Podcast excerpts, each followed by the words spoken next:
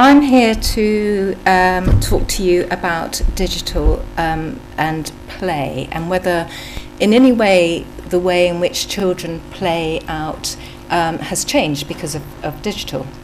Um, so I run a company called Family Kids and Youth. We're based um, in uh, Marylebone, in near Baker Street, and um, I also work at Cambridge at the Faculty of Education, um, where I teach a little bit, very little bit.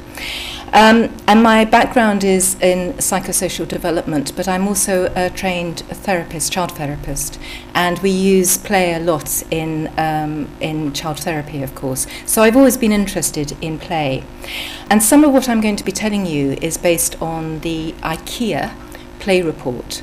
And in 2009, we did um, a report for IKEA um, called the Play Report, and uh, had a huge sort of um, amount of publicity about it. It was went all around the world. It was in 25 countries that we did the research in, and IKEA decided to repeat the exercise. Um, uh, this year, early this year.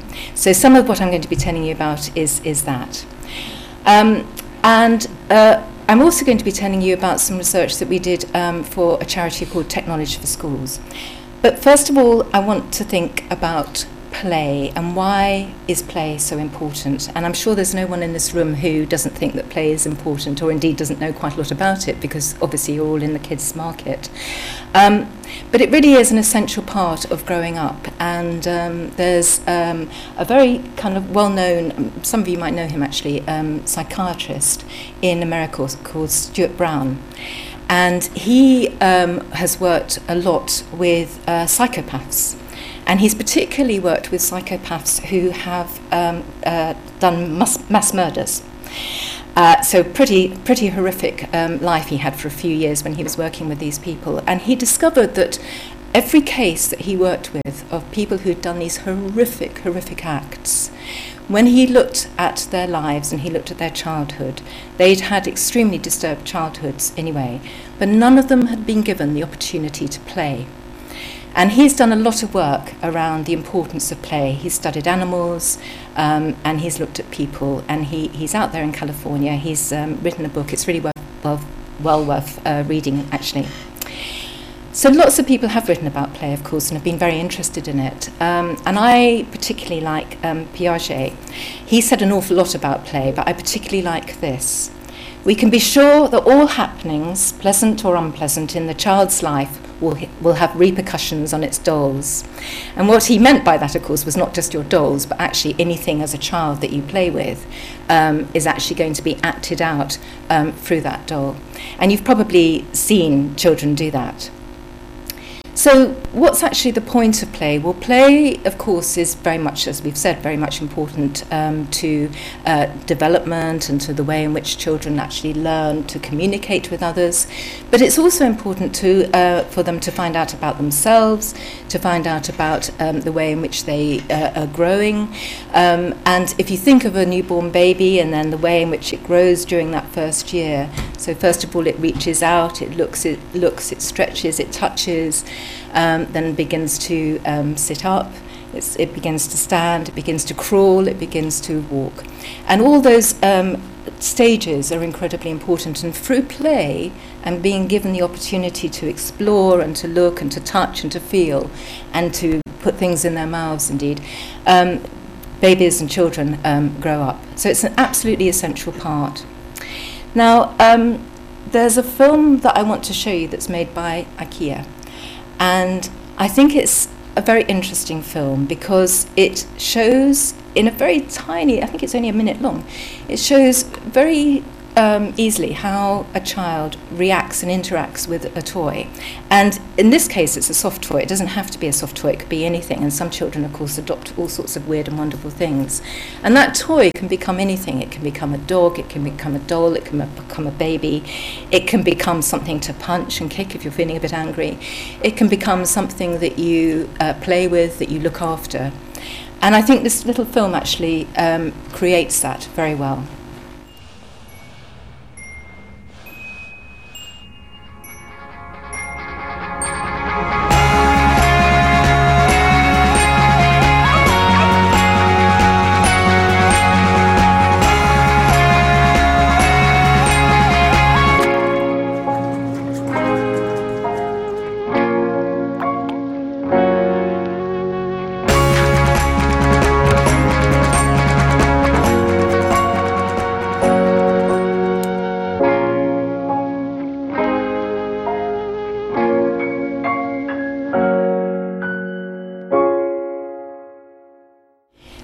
see that um, children, of course, are um, very much using their toys um, like that, but in a way, um, the world has changed.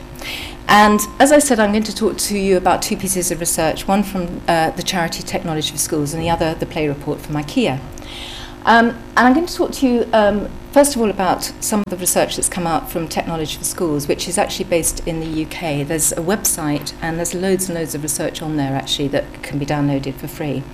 Um, and then the Play Report also for IKEA. So, Technology for Schools is um, a charity. It was set up um, by a group of companies that were interested in actually um, encouraging schools uh, to use technology in an effective way, um, particularly to use it in teaching. So um, they're looking at one-to-one technology, so things like tablets, particularly, um, and uh, small laptops. And they've been going for, I think it's since 2011. Um, and they're sponsored by quite interesting companies in Google, um, Microsoft, Educational App Store, actually, is who are here speaking, I think, um, uh, and Samsung, and probably some others I can't quite remember. Um, and they are very much encouraging um, the use of technology, of course, but they also want to do it so that children, all children in the UK, have the same opportunity to A, access the internet, because even amazingly, uh, some children, particularly in rural areas, don't have very access, uh, good access to. The internet and those on co- coastal regions as well, but also to make sure that they have the same opportunity, um, opportunities for learning. So earlier this year, we um, interviewed over um, 7,000 children aged 7 to 18. We've got a network of school now, schools now. When we started, we had three schools, and now we have, um, I think it's over 60, 70 schools, all of which are using one-to-one technology uh, in the class. So each, each child has their own device. And I want to just tell you just a little bit, there's loads of research, as I say, on the website, but I want to tell you a little bit about gaming because, as we know, of course, kids are using gaming online. And I'm just going to sort of touch on this. These are the favourite games um, that 7 to 11s are mostly playing, and the 11 to 18s are mostly playing. And you can see there's quite a sort of a, a, um, the normal sort of names, really, but quite, quite a, a mix there. Um, and we've got a lot of detail about what boys and what girls and what different ages and things are, are playing. But the point I really want to make is about underage gaming. Um, and this won't come in as any surprise to you, but I just want to make the point that, of course, children and, and, in some, time, some cases quite young children are playing games that are rated um, as uh, too old for them. Um, they're fairly sort of laid back about it. They don't think it does them any harm. But I wonder whether we should be a little bit worried about this. And what's interesting is that when we ask their parents, their parents aren't aware necessarily that they're playing these games. So there's a kind of a, a question there, really, about how games are being used. Let's park that for a moment and let's be, talk to, um, about time pressure and play because I think this is another important element. Um, and I'm going to switch now to the IKEA Play Report. So the IKEA Play report was carried out in 12 countries earlier this year. Um, we interviewed 16,000 parents, um, over 6,000 children and over 6,000, nearly 7,000 young people aged 13 to 18. And as you can see, we carried it out in some quite interesting countries, including China, South Korea, India, Russia, as well as the UK. Um, so very, very big, robust um, numbers there, and a lot of research has come out of it. There's masses and masses in it. IKEA just launched it last week in um, Milan. I was there. They have a pop-up store in Milan, and um, they launched the the Play Report there, and there were a lot of um, journalists. Um, they'll be releasing bits of it in time um, through over the next year, I think. But one of the things that we found particularly was this tension between uh, adults and parents and play, and children and time. So, um, more parents are finding it difficult to find time to play with their children, they say. And over half, or nearly half, of parents um, feel that I don't have enough time to play with my children. That's an increase from 2009. And more parents are also feeling guilty that they don't uh, spend enough time with their children. And I think anyone who's parent here will be kind of nodding and thinking, yes, I feel a bit like that also. Um, and half feeling I often feel guilty that, that I'm not spending enough time with my children. Now, it's worth pointing out that um, 30, 50 years ago, of course, um, children spent much less time with their parents. They had much more freedom in a way, and a lot of their time would be spent not exactly away from their parents, but certainly not interacting the whole time with their parents. So it's almost a bit of a myth now, I think, that we you know have to spend time with our children all the time. But certainly it's something that I think many parents do feel guilty about.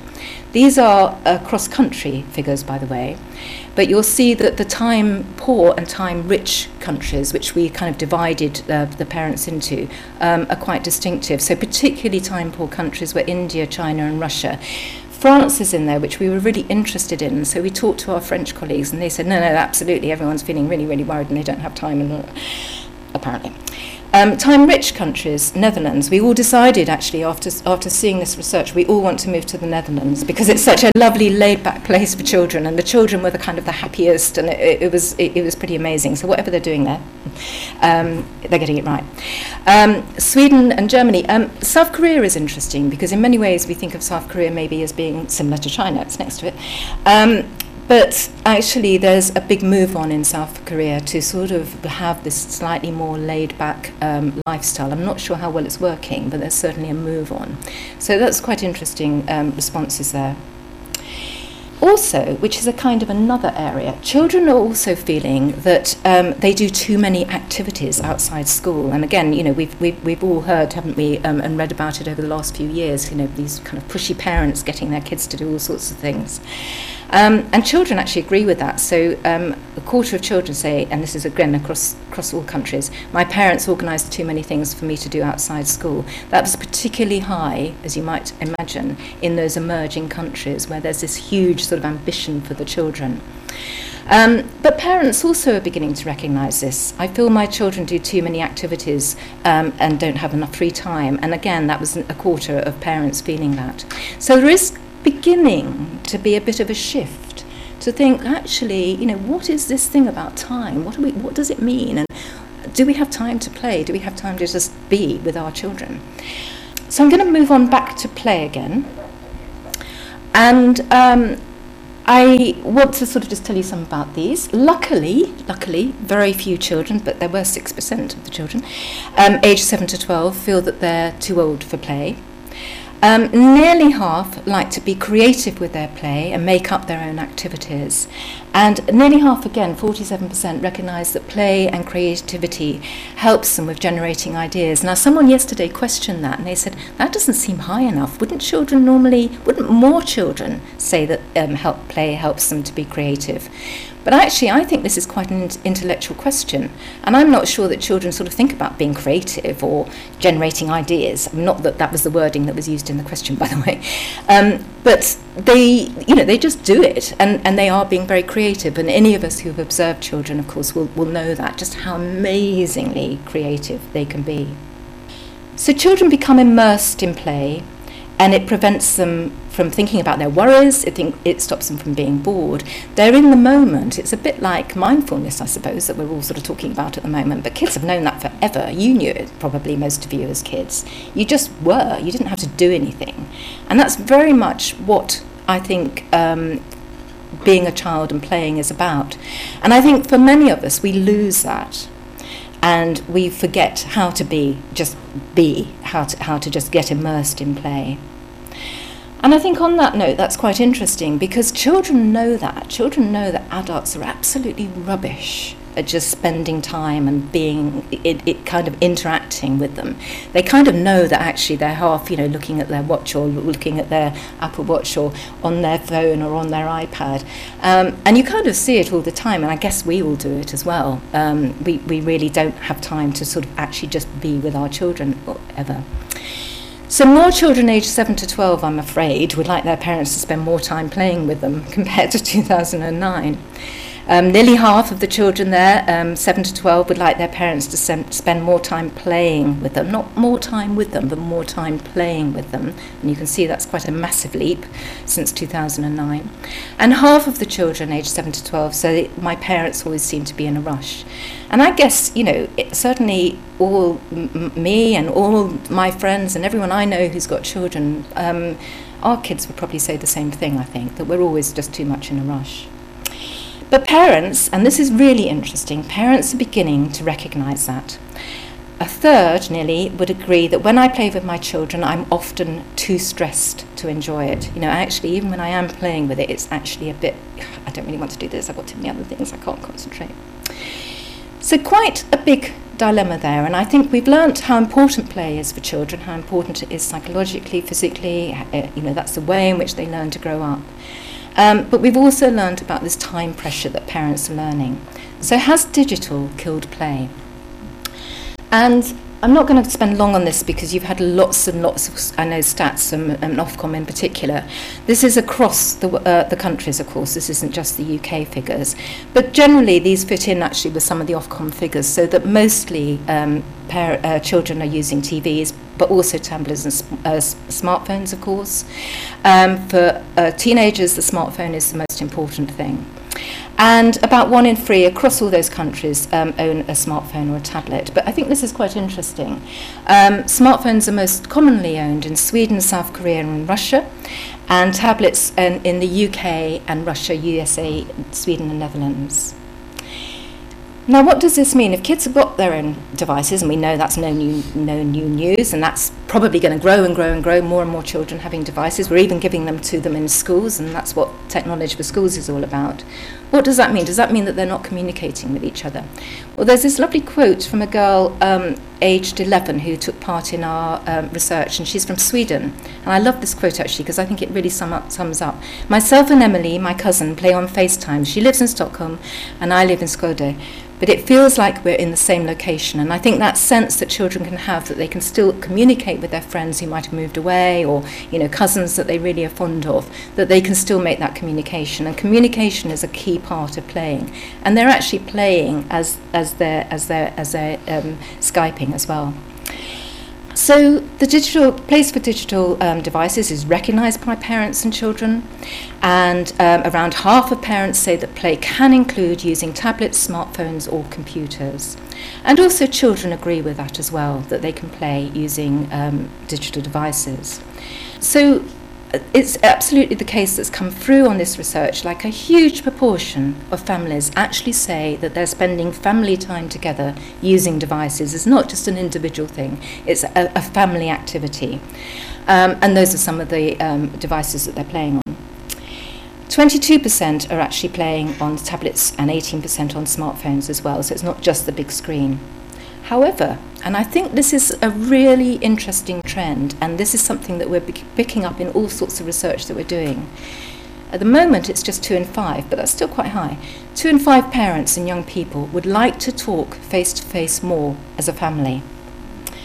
Sometimes I only talk to my family at home through using text messaging or social media. Now, before we did this research, we did lots of qualitative research, and so one of the things we kept hearing was parents saying, "Look, I used to shout up the stairs, you know, and say, you know, dinner's ready, and now I text." And that everyone in the same household is texting. You never actually talk. And I think in offices we do the same thing, don't we? We all kind of communicate, you know, to the person next, sitting next to us instead of getting up and talking to them. But that's quite high if you look at that. So, you know, parents and young people particularly, but even seven to twelve year olds recognising that. And 72% of parents and 43% of children and young people agree that I think there should be times at home when we don't use our mobile devices.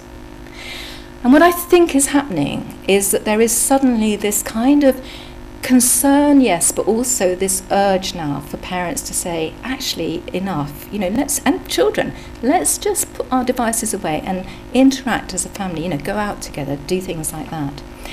So I think there probably is a me- uh, an overuse of media devices. I think everyone would agree with that. Um, a third of parents say, I find it's difficult to know how much time my sh- child should be um, uh, allowed to play on the internet. And I think there is a sense that parents don't feel empowered enough to set those boundaries. They actually feel that because when those children go to school, you know, everyone else is actually using a device, so therefore, you know, I can't stop my child using it. A fifth of 7 to 12 year olds and a, a third of 13 to 18 year olds think I, should spe- I am spending too much time on the internet. And really worryingly, one in five young children and over a third of 13 to 18 year olds actually think that they're sometimes addicted to the internet. So it really is quite a worry. But I do think things are changing. I think there's this absolute recognition now that you know they get great things um, from the internet. They play, but with very, very creative apps. There's some amazing, amazing apps for young children, preschool children, and you know teenagers in, in school as well. There's some fantastic apps we've seen used in schools for education. So there's some great stuff doing, but maybe you don't need to be online all the time. So we think that children are playing, of course. They haven't stopped playing, they're still playing, but they're playing in this completely different context. And it maybe just needs to be kept an eye on. I think the important thing is that children are still communicating. That's the main thing. They need to communicate with their parents, their teachers, their friends. They need to keep up that dialogue. And actually, that probably is still happening. But I think we just need to keep a very close eye on it and think is digital, has digital actually killed play or is it going to promote play? And at the moment, it's kind of slightly killing it, but I think we need to knock it over to actually promoting it. That's it. Thank you very much. There's um, a blog on our website actually, which kind of says this in a little bit more detail. So thank you very much.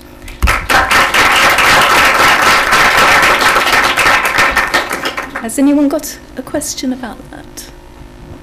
Hi, it's Alan from Discovery. Um, the question I've got is one around the balance between on and offline play, and one, I just wondered if you saw any particular countries or if you saw any kind of trends towards the that kind of seamlessness between the two, where the boundaries are, are kind of sort of merged a lot more. I'm thinking about kids that might go online to look how to, you know, use loom bands and then make them and then share them with their friends and that's very physical but they've learnt it online Yeah. so it's kind of like a merging or blurring of the boundaries which is something we'll touch on next but just wanted Yes, and of course there is that huge merging um, and blurring as well, and, and, and, and that's exactly what they are doing. But interestingly, it's those time-rich countries where children are spending less time online. They're not. They're still spending time online, but it's not that kind of um, manic. And so one of the questions was, oh, "Do you think you're sometimes addicted to the to the internet?" And those figures were much lower in countries like the Netherlands, where we want to move to, and Sweden, and you know Scandinavia generally. Um, it, it, there is a difference. There definitely is a difference. They were quite high in, um, in particularly in China. Actually, um, UK wasn't too brilliant. Yeah. Okay. Thank you.